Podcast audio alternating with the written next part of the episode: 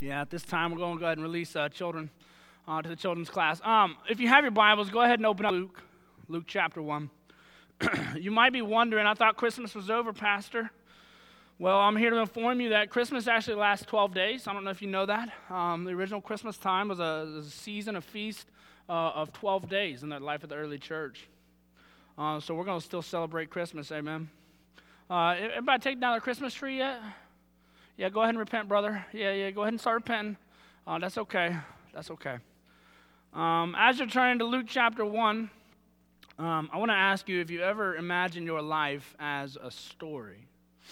By that, what I mean, uh, do, do, when, when you wake up in the morning and you're, um, and you're faced with a problem early on in your day, what goes through your mind? Do you imagine yourself as a, a story in God's creation therefore presented with the opportunity to either respond in a positive way or a negative way? Or do you merely view all of life as merely one moment leading to the next and without any grand scheme, any grand tell of your life? You see, the reality is that all of our lives are stories. All of our lives are stories. We will either be a, a story which will be held up for later generations to be uh, examples of, to be emulated, be like that man, be like that godly woman. Or we will be held up as cautionary tales, tales that um, uh, we don't want to be like. Right? And that's what the stories of scriptures are. Like that's that's the way we should view our lives, right? Because because God is an author. Uh, life is not meaningless. God is an author, and He's trying to tell a big story. And, and, and we understand our lives best when we situate our story within the best story of all time, as we talked about last week. So, between the creation of the world and God, all that God was doing, the fall of mankind, the redemption of mankind, and ultimately the restoration of all kind. If we can place ourselves inside that story that God is telling, then we will live the most fulfilling life. And so, I, I mention all this because uh, um, you guys know Joy to the World, that song? You guys like that song? I love that song. Uh, and I love that song primarily because of the hopefulness of that song. Here's some of the words um, you, you know these joy to the world. Why? The Lord has come. Right? Let earth receive her king. Let, her, let every heart prepare him room. The, the beginning of the next verse says, Joy to the earth. The Savior reigns. Let men their songs employ while fields and floods, rocks, hills, and plains repeat the sounding joy. Third verse, it goes on, it's more joyfulness. Uh, this is probably one of my favorite verses. It says, uh, No more let sins and sorrows grow nor thorns infest the ground.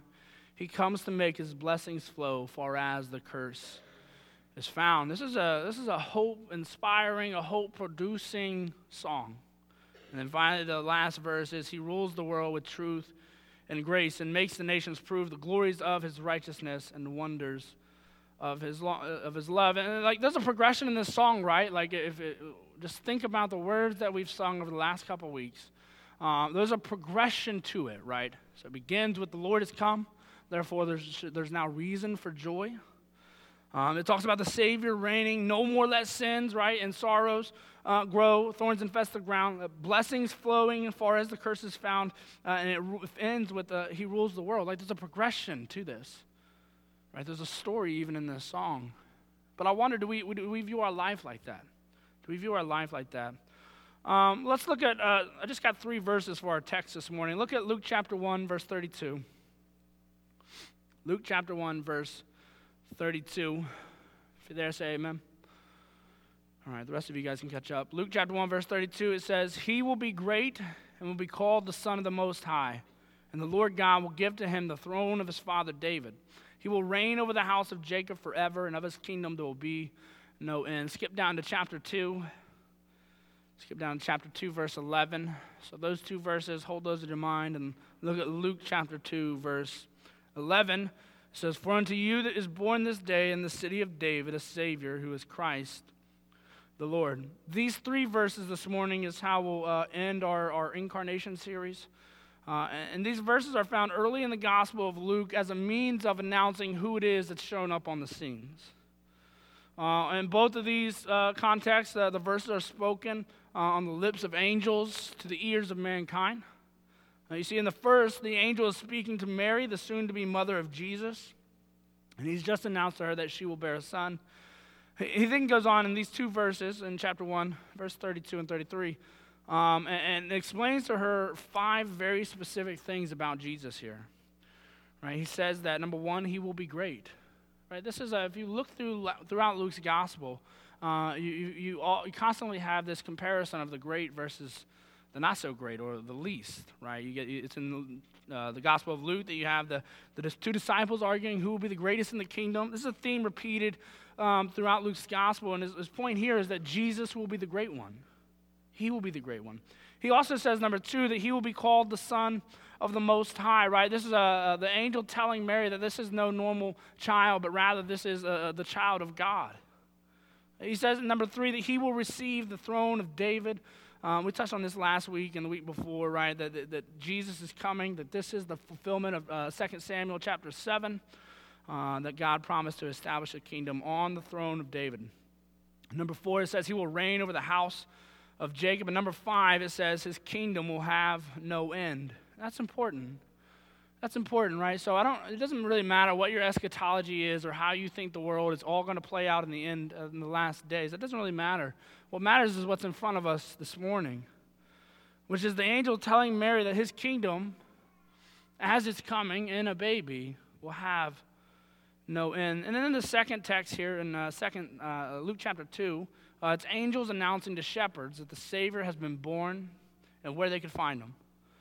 What I want you to notice from uh, that, that verse in chapter 2, verse 11, is how the angel chooses to describe Jesus. Notice that it calls him a Savior, but then goes on to describe who exactly that Savior is. This is the, the Christ, right? The, the anointed one, the Messiah.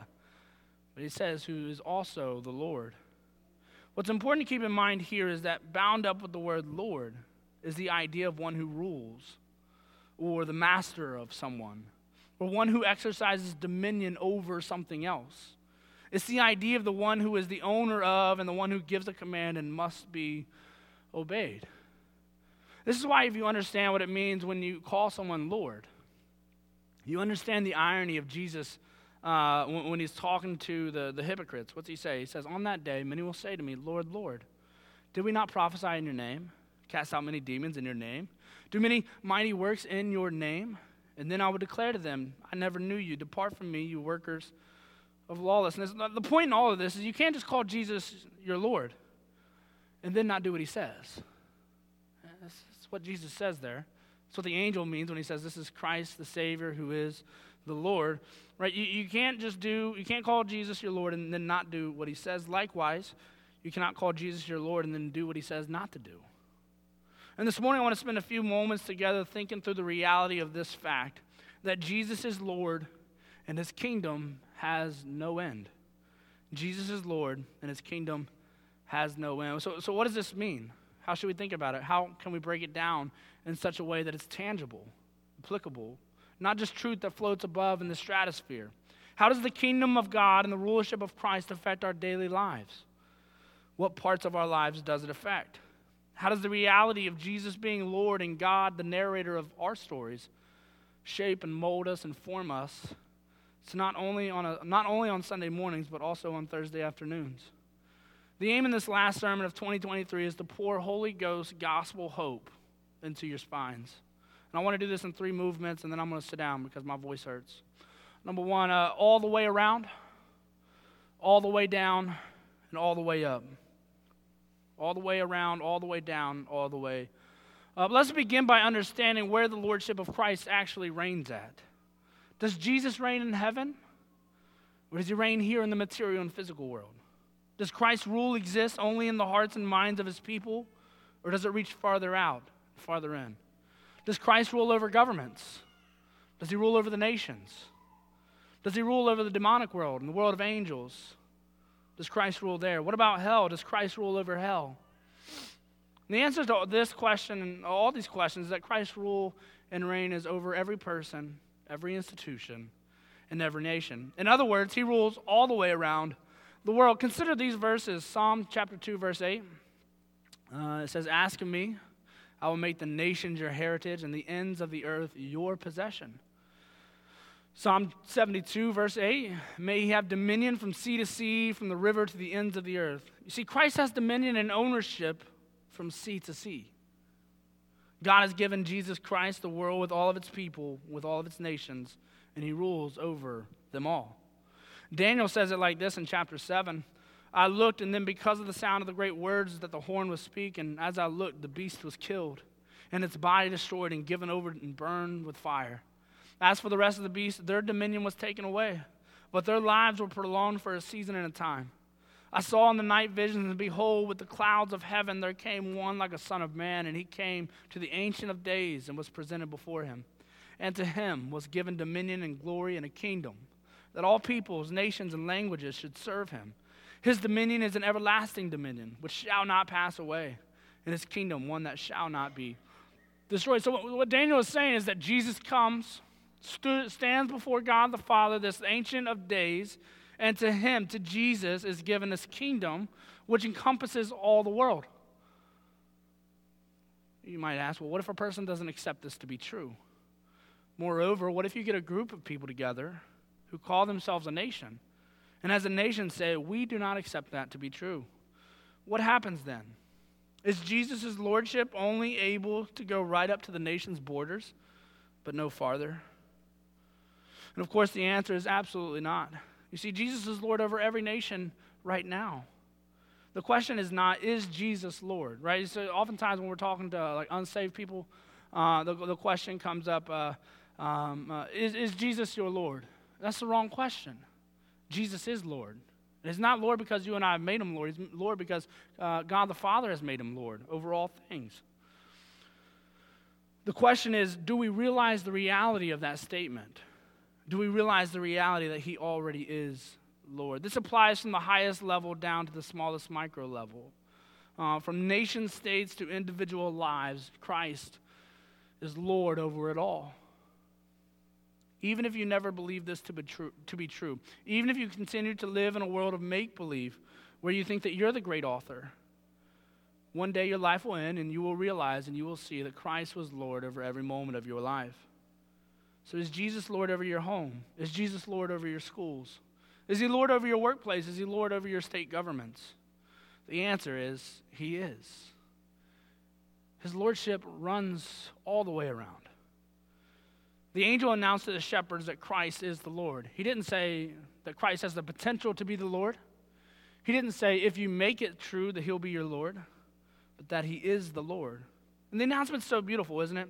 Because Christ is so lovely and so beautiful and so true. He offers to each of us, right? Like, like the, the scriptures constantly refer to you and I as enemies of God, right? Outside of Christ, we're all enemies of God. Uh, not like passive enemies, like we don't know that there's a war going on, but active participants and enemies against God the Father, fighting him with our weapons of war. And the good news of the gospel, the good news announcement to these, to these shepherd boys is that, hey, hey, you can lay down your weapons of war. You can surrender to the, to the Lord of all. And then he promises not to just grant amnesty, not to just say, okay, well, we'll forget that ever happened. He promises to adopt us, to call us his family. You see, Jesus is Lord and his kingdom has no end. So this is important, right? In the overarching story and in the life of our stories, because this sets the ending up perfectly, doesn't it? Like it isn't a surprise on how things are going to end. We aren't left to wonder does Jesus actually win in the end or, or not? The question's been settled. Remember Hebrews chapter 11? What's the great thing about Hebrews chapter 11? Anybody? It's a, it's a chapter, the hall of faith. The author talks about Abraham and Isaac and Jacob and Joseph and Moses. And all the stories, the author is lifting up these men and women of God and say, they did all these great things by faith. At the end of the chapter, he goes like this He says, What more shall I say? For time would fail me. He, was a good preacher. He knew when to wind down a sermon. He said, I don't have enough time to talk about Gideon or Barak, Samson or Jephthah or David or Samuel the prophets who through faith conquered kingdoms, enforced justice, obtained promises, stopped the mouths of lions, quenched the power of fire, escaped the edge of the sword, were made strong out of weakness, became mighty in war, put foreign armies to flight. Women received back their dead by resurrection. Some were tortured, refusing to accept release, so they may, might rise again to a better life. Others suffered mocking and flogging, and even chains and imprisonment. They were stoned, they were sawn in two, they were killed with the sword. They went about in skins of sheep and goats, destitute, afflicted, mistreated, of whom the world was not worthy, wandering about in deserts and mountains and in dens and caves of the earth. And all of these, though commended through their faith, did not receive what was promised. So do you, do you, just think about like all the stories the author just condensed down. Did you hear the stories involved in these individuals' lives? Conquering kingdoms, enforcing justice, obtaining promises. This is all because the author says that they had faith. But faith in what? Faith that at the end of the day, God wins. Faith that at the end of all time, at the end of all trials, at the end of all of our stories, that God really is the author and He really does win. You see, they believed God. Therefore, how much more should we who have now seen the victory delivered to Jesus in the resurrection and the ascension? believe that he is truly Lord. You see, if all these Old Testament prophets and all these Old Testament stories, they looked forward to the time where Jesus would come and be given the victory, and they believed it and they stood steadfast. How much more should we, on this side of the resurrection, this side of the ascension, believe that the Lord actually wins? You see, knowing that Jesus is Lord changes everything. It means that these stories of conquering kingdoms and enforcing justice, obtaining promises, and also the stories of being destitute, afflicted, mistreated, should be even more common in our day. Imagine someone told you they were going to give you $100,000. Where I'm from, that's a lot of money. And, because they were going to give uh, you some sum of money, like they were going to be giving an inheritance, and they promised to give you, I'm going to give you $100,000. And let's say uh, they can't tell you when, but just believe it and trust it. Let's say one day goes by and you're still believing that to be true. A week goes by, you haven't heard anything. At that moment in your story, you're, you're presented with the opportunity. Do you begin to doubt? Do you begin to wring your hands? A few weeks go by, not a word. Do you keep living in faith and trust that the person will come through, or do you say, oh, well, it must have been fake news? The choice is yours to make. But let's say for at the one month mark, your friend finally calls you back up, shows up with a, uh, a briefcase full of cash. He says, As promised, here's the money, but, but for now it's only 50K, half of what was promised. But he says, Don't worry, the other money is being transferred in a little while. Perhaps now a few months go by, you haven't heard anything back. You are once again presented with the opportunity to either live in faith, believing that the rest of the payment's coming, or to walk away no longer believing. So here's my point in, in this illustration. The question is which is easier to believe in? Is it easier to be the guy who was given the initial promise with no down payment, or to be the guy who actually has received some partial payment and only waiting the full deliverance of the rest? You see, I would argue that it's easier to believe that the rest of the money would come through after having received at least some initial payment. This is what I think the book of Hebrews is trying to tell us. You see, we're surrounded by a great cloud of witnesses who are unable to see what you and I see. And we're still waiting for the rest of the deliverance, right? We're still waiting for um, what the psalm says that, that the world would make, uh, the, the, the, Lord would make the enemies of Christ his footstool. But the, the point is that, like, the whole book of Hebrews, like, you guys, we're better off. We've seen the initial payment, we've seen the victory already been given to Christ, and now it's just a waiting game. Jesus is Lord and his kingdom has no end. So Jesus rules all the way around the world. Um, there's no nation over which uh, people can just say, like, well, we're a secular nation, therefore we don't believe in it. It doesn't matter. He rules in regardless. But now let's connect the rulership of Christ not just with his rulership over the entire world, not just with your mind and how things will play out, but let's connect the, lordship of Christ all the way down. What areas of our lives does this reign of King Jesus intend to touch? Does Jesus care how we dress? Does he care what kind of shows we watch? Does he care what type of education our children receive? What about our physical fitness? Does he care about that? Does it matter uh, how much? Uh, uh, does it matter uh, about how much we think uh, about the disposal of, of, our trash? Does he care if, we re- if we're recyclers? What about the books we read or how much time we spend on social media? Does he care? Does the fact that Jesus is Lord and his kingdom have having no end impact all these areas of life? What does Jesus think about the person we intend to marry? Does Jesus care? The answer to all these questions, like the last, is that all of these areas absolutely matter to Christ because he's the king and we are part of his kingdom. Oftentimes, we're tempted to think that Jesus doesn't really care about all these things. Right? Isn't that, isn't that what we're prone to think? Well, he doesn't really care. He doesn't care what we watch for TV, what our entertainment choices is, how we think about the world.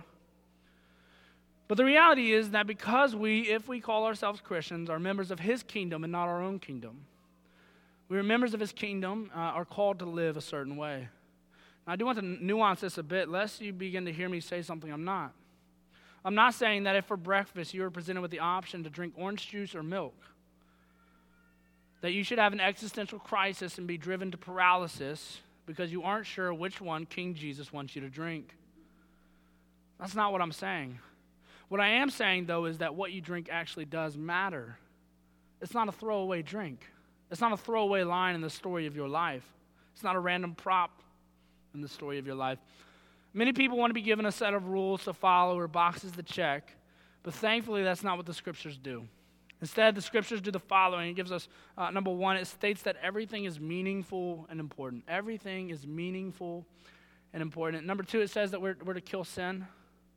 Number three, that everything else is to be enjoyed and stewarded wisely. Let me give you two well-known verses on this matter. Colossians 3:17.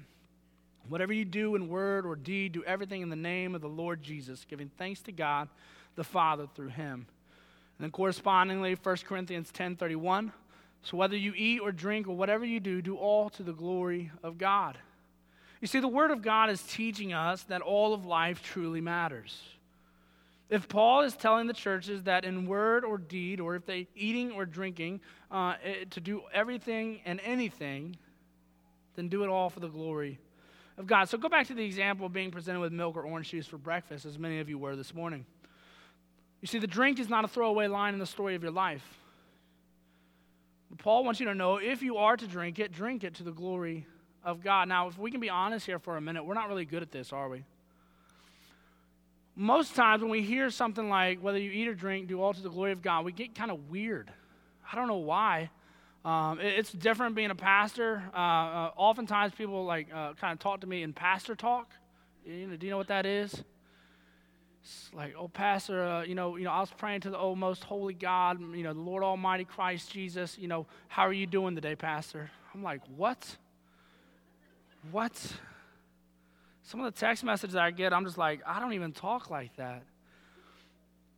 Right? Like, like, like we think like if I'm going to drink this orange juice to the glory of God, I somehow have to like bless it and baptize it and praise God. You know, let's let's drink.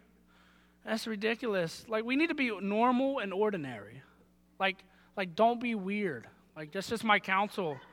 Don't be weird. Drink from a heart filled with joy, knowing that Jesus is Lord, and you're drinking that orange juice or that milk as a son or as a daughter of the King. You don't like orange juice or milk? Drink it anyway, but do it without complaining. Right? This is how we drink or eat or drink whatever we do to the glory of God. So every choice matters. Every story in your life, every twist, every turn, every decision matters because it's an opportunity to glorify God. But God does give us commands to not sin, to actively put our sin to death. This is why, like, uh, uh, like, uh, like, again, like, I'm not trying to draw stark lines, but maybe I am, right? When it comes to like the issue of entertainment, like, I know that was a big.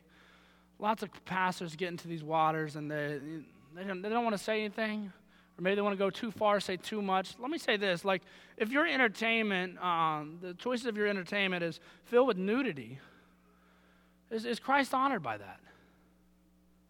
No, of course not. Of course not. Um, or, or go to the idea of the way we dress. Doesn't matter. Again, I've already said every choice matters. So then, what, what, what, what does it become then how we dress? I'll, I'll give you um, something that's I've been thinking a lot about like how I've grown over the last year. My wife was I was sitting with her the other night and she said, "You're not the same man that I married." Uh, she meant it in a great way. It meant that like I've actually matured a little bit, and I was like, "Praise God, you're also not the same wife I married." Praise the Lord. Uh, but one of the things that like uh, I, mean, I don't know. Let's go. Okay, so I, I, don't, I don't know if you guys have noticed. I wear a tie a lot more often these days. You know, I don't know if you picked up on that. You said, "Well, Pastor, does God really care?" Maybe. You see, understand that everything in life matters, and um, there's been a, uh, a degradation of the way we actually dress in the public spaces. I don't know. Have you all been to Walmart lately?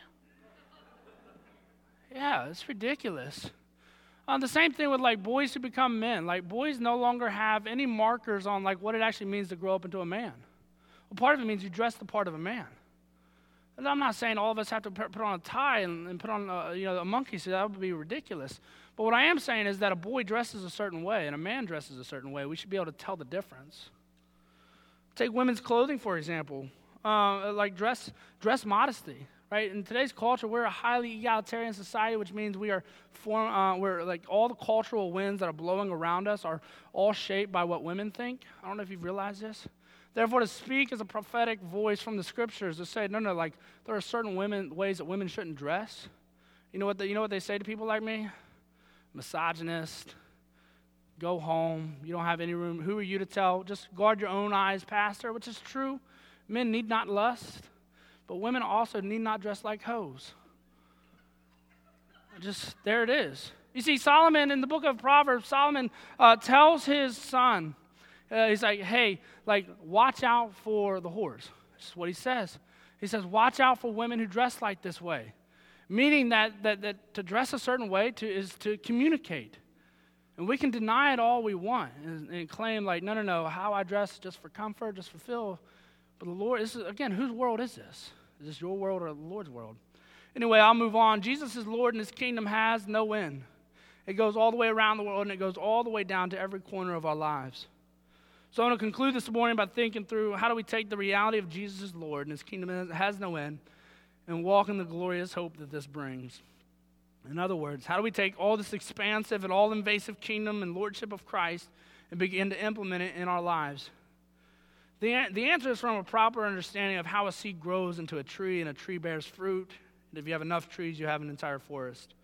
You see, the kingdom of Christ grows all the way up.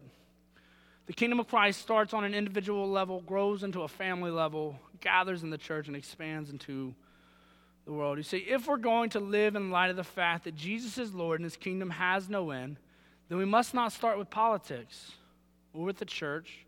We must not start with whether we should pray in public schools or whether women should be pastors or not. We must start with ourselves. This begins by realizing that apart from Christ, we are enemies of God begins by having our eyes open to the good news of the gospel and believing it ourselves on an individual level, being baptized as the Lord has commanded us. It begins by putting to death our own sin in our own lives before we try to put to death the sin in other people. Romans chapter 6 verse 13 says, "Do not present your members to sin as instruments for unrighteousness, but present yourselves to God as those who have been brought from death to life, and your members to God as instruments for righteousness." For sin will have no dominion over you, since you are not under law, but under grace, right? This is this idea that, like, we begin to put sin to death in our own lives, right? We're always worried, like, how's Christ going to take over the world? How are we going to see souls saved for Christ? How are we going to see the church grow? Uh, and all of those questions are down the road from, like, how do I see holiness within me? How do I see Christ transforming me? Where, what sins do I need to put to death? This is what Jesus meant when he was addressing the, the hypocrites in Matthew chapter 7. Why do you see the speck that is in your brother's eye, but do not notice that log that is in your own eye? Or how can you say to your brother, Let me take the speck out of your eye, when there's a log in your own eye? By the way, people on the internet will try to argue with Christians, try to call out other sins, and they'll quote Jesus here. And it's because they stop reading, right? He says, You hypocrite. First, take the log out of your own eye, and then you will see clearly to take the speck out of the other eye, out of your brother's eye, right? So the idea is that, like, people use this verse to try to shut us down to say, Who are you to call out sin? You got sin in your own life, which is absolutely true. But Jesus' whole point is like, no, no, no, like, the speck in your brother's eye also needs removed. Just make sure you don't have a log in your eye first. Jesus' kingdom is made up of individuals who have trusted, believed in the saving work of the Savior. Without your personal faith, you are not in the kingdom of Christ, but still serving your father, the devil. I think most of the church in our context and in our day, uh, most of the people you work with who would call themselves Christians understand this to be true. Because we live in a hyper individualistic age, and it's here where they stop. They stop, like, well, yeah, you see Christ's kingdom come, you see uh, whole civilizations start to begin to believe the gospel, to see the good news spread from house to house, uh, and they stop in the individualistic space. Unfortunately, that's where it ends for them, uh, as Christ's reign merely reigns through individuals. But remember, this thing goes all the way up. You see, once an individual has come to know and love Jesus, the next stop on the tree growth chart becomes the family. we must not only have Christian individuals, we must have Christian families. The family is the basic building block of society. Uh, this is also the reason why the family, is, as defined by the scriptures, is so under attack today. Right? If you look at the marriage charts of, of millennials and those younger, uh, the rate at which we're getting married is just like astronomically lower. And why might that be? Might the devil be trying to dismantle what we understand a family to be? The enemy understands that if we limit Christianity to individuals and not families, then advancement of the kingdom suffers. This means, fathers, we must be discipling our wives and our children. Uh, I met this week with a good brother who um, he texted a, a, a, week and a half or so ago. Um, he, he, said, uh, you know, Pastor Matt, he doesn't go to church, he doesn't live around here. He said, Pastor Matt, like, what is, uh, what's your thoughts on God and suicide? To which I said, um, why? Or, or, or what, do, what do you need to know for? Like, um, can you be a Christian and commit suicide? Yes. Is that probably one of the highest, most expressions of selfishness there is? Absolutely. Absolutely. But he was in the pit of despair. Uh, and so I, I, sent him a couple texts and he doesn't text back. The next morning he texted back and said, you know, apologizes for not texting back, said he was in a low place. And I said, hey, like, let's meet together for breakfast. and so we, we, we met together. We, you know, he lives in Cincinnati and we met. Um, and, and, I just began to talk to him, trying to understand like what's going on in his heart. Where's this despair coming from? Um, and, and, it boils down to uh, the kind of counsel that I gave him is like he's responsible for his family's spiritual health, and he wasn't feeling it. And he goes to a big, uh, big church, and I kind of point out the issues. Some of the issues that sometimes uh, uh in in larger churches is you can have a, a, a gospel that's a mile wide but an inch deep. And I begin to like kind of say like, if you're going to go to such a church, which is completely fine, uh, it's your job to dig deeper in the wells of your spiritual, uh, your family's spiritual health. And that's the role of fathers on the family. Uh, but uh, mothers, you must also aim to make your house a Christian house. We must aim to make our children Christian children who fear God and honor their mother and father. Not that we can save our children, of course not, but we can put the kindling around their hearts and hope that God would light it ablaze. Uh, Deuteronomy chapter 6, it's one of my favorite verses. It says, You shall love the Lord your God with all your heart, with all your soul, with all your might. These words that I command you today shall be on your heart. You shall teach them diligently to your children. You shall talk of them when you sit in your house, when you walk by the way, when you lie down, and when you rise. You shall bind them as a sign on your hand, and they shall be as frontlets between your eyes. You shall write them on the doorposts of your house and on your gates. In other words, what, what, what God's telling uh, through Moses to the children of Israel in Deuteronomy chapter 6 is that this is all encompassing. Remember, the Christian life goes all the way down every nook and cranny of your life. You should think about it in Christian terms. There is no sacred secular divide. And we should teach our children. Our homes should be homes of hospitality. Part of the issue of the, the failure of the household in modern times is we've, uh, ever since the Industrial Revolution, we've lost the point of the household.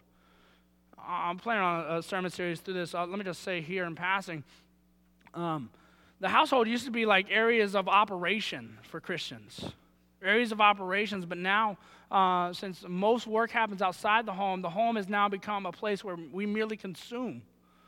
The house is just where we consume entertainment, consume actual food, oftentimes consuming each other. It's lost its meaningness, its place in society. We need to restore that. The house should be uh, the. Um, we often think of like the church sitting on the, you know, like on the banks of hell, like rescuing people from from the fire. But oftentimes we should think of our houses in that manner. We should think of our houses in that manner. So if you can get enough individuals who believe the gospel and then have, uh, begin to have Christian families who believe the gospel gathered together in a certain area, the next stage in the forest building project is the church. And church is massively important because every week we come into this place, we sing songs, and we remind ourselves of how good, beautiful, and true our God really is. Uh, together with the Lord, we, we worship Him every week. And this becomes the life fuel for all other aspects of our life. Worshiping God weekly is the essential at every other stage of the individual, of the family, and of the world. This is why worship is central, why worshiping God is the most important thing you can do. We gather and we confess our sins in song and in prayers. We pray for forgiveness and pardon of sin. We take the Lord's Supper. Listen, we preach week in and week out from the scriptures. And the wonderful thing is that in all of this, the Lord of heaven uses ordinary means of gathering Christians to change us and form us into the image of his son. Uh, I'm not a fantastic preacher. I know that about me. Now, I'm also confident enough in the giftings and abilities the Lord has given me to know that I, like, I don't struggle with imposter syndrome up here. I know this is where the Lord has placed me, uh, so I know I'm not a bad preacher. Uh, some of you can just uh, not say amen there. Uh, my point in all of that is that there's been a number of times that uh, you guys have come up to me weeks or months after uh, a sermon. You begin to something say, "Hey, remember that time when you said fill in the blank?" And I just stare back like I have no idea what you're talking about, bro. I blink oftentimes because it's not something I remember saying or had in my notes or anything that sticks with me. But the Lord is using it. He's working it in, in your life. He's transforming us week after week through the songs that we sing, through the messages that we preach. It also means that the church needs to be ordered and ran the way God designed it to be. This means that, like, as the Father rules the cosmos, and as fathers we rule our own households, so men are to rule over the church. And finally, uh, the world. The next stop on the forest growth chart is the forest itself. Individuals who make up families, who form, uh, who form churches, then begin to influence the world around them. Begin to influence the civil magistrate, CEOs. Consider your vocation for a minute, brothers and sisters. Perhaps you're a scholar or a merchant, an educator or an engineer, or something else. In that vocation, you should seek to be a Christian worker. You should seek to be a Christian worker, right? We, again, all aspects. This is how we build up the kingdom of Christ. We, we learn to excel in what God has called us to do. Uh, and then what happens is like Proverbs 22, verse 29, it says, Do you see a man skillful in his work? He will stand before kings, he will not stand before obscure men. You see, we work quietly with our hands on the task that is right in front of us. Uh, this is God's appointed method for getting us to fan out across the globe. First Thessalonians verse, chapter 4, verse 11. It says, Aspire to live quietly, to mind your own affairs, and to work with your own hands as we instructed. You see, you see the, the, the life of the Christian uh, uh, goes all the way around the globe. It goes all the way down into every nook and cranny of our life, but then it's built up and all it's built up all the way up from individuals to the family to the church to governments, to nation states, to the world around. There's no aspect of life over which Christ does not look at it and say, That's mine. And so we should, we should, we should labor diligently. There's, there's no such thing as secular and sacred. I mentioned this a couple weeks ago. Uh, in the sense of that, like the secular society over here, which just means we're going to operate without God. Listen, is that even possible? It's not. It's not. And therefore, we should not, we should not drink the cultural Kool Aid, which tells us we, we can't bring Christ into all aspects of our lives, into all aspects, all spheres. Christ rules them all. And so, work hard, labor, believe, kill sin in your own life, disciple your families, attend church, gather, build the church, but also build companies, become CEOs, get the job advancement in your work. Work hard as for the Lord. You see, when we understand that Christ is Lord and his kingdom has no end, then our spines can be filled with that holy gospel hope. And so, as we think and as we wind down another year and we face another year of 2024 AD, which Anno Domini, which means in the year of our Lord, right? This is 2024 years that Christ has been reigning supremely. So let's walk into that year boldly gladly, full of joy, not complaining, uh, and, and, see all of our lives as a story. Like today is an opportunity. Like you've all woke up this morning, had the opportunity. Am I going to go to church today or not? You should think about that as a chapter in your life book that somebody will read one day. Are you going to be someone who should be emulated or someone that's a cautionary tale that should be avoided? This is how we should think of our lives in light of the fact that Christ is Lord and his kingdom has no end. Let's pray. Father God, we thank you for your word. We thank you for uh, the good news of the gospel. Lord, we're thankful that we are uh, the most hopeful people. Uh, Lord, we sing songs like Joy to the World, which, Lord, it just talks about the, the curse being wiped away from every nook, every cranny. thorns no longer infesting the ground, Father, Lord, that we can laugh uh, the loudest. Lord, no matter whether we're, we're rich or poor, or we can laugh the loudest, we can have the most joy. Lord, that is, that's exciting. That's exciting. In hard times, Lord, uh, doesn't mean we don't struggle to believe, to have faith, but yet, Lord, you've called us into this, and I pray that uh, as by faith we would do all of these things. By faith, we would uh, leave this place today and uh, choose to honor you. By faith, tomorrow, we would all wake up, and those of us who work, that we would go work heartily as for the Lord because we have faith that Christ is actually ruling and reigning today. So, Father, would you help us as we go into a new year? Would you help us as we wind down this year today? Uh, may we reflect, be thankful for, uh, maybe look to how we can improve our stories uh, and, and walk in faithfulness. And it's in Christ's name we pray. Amen. Brother Philip.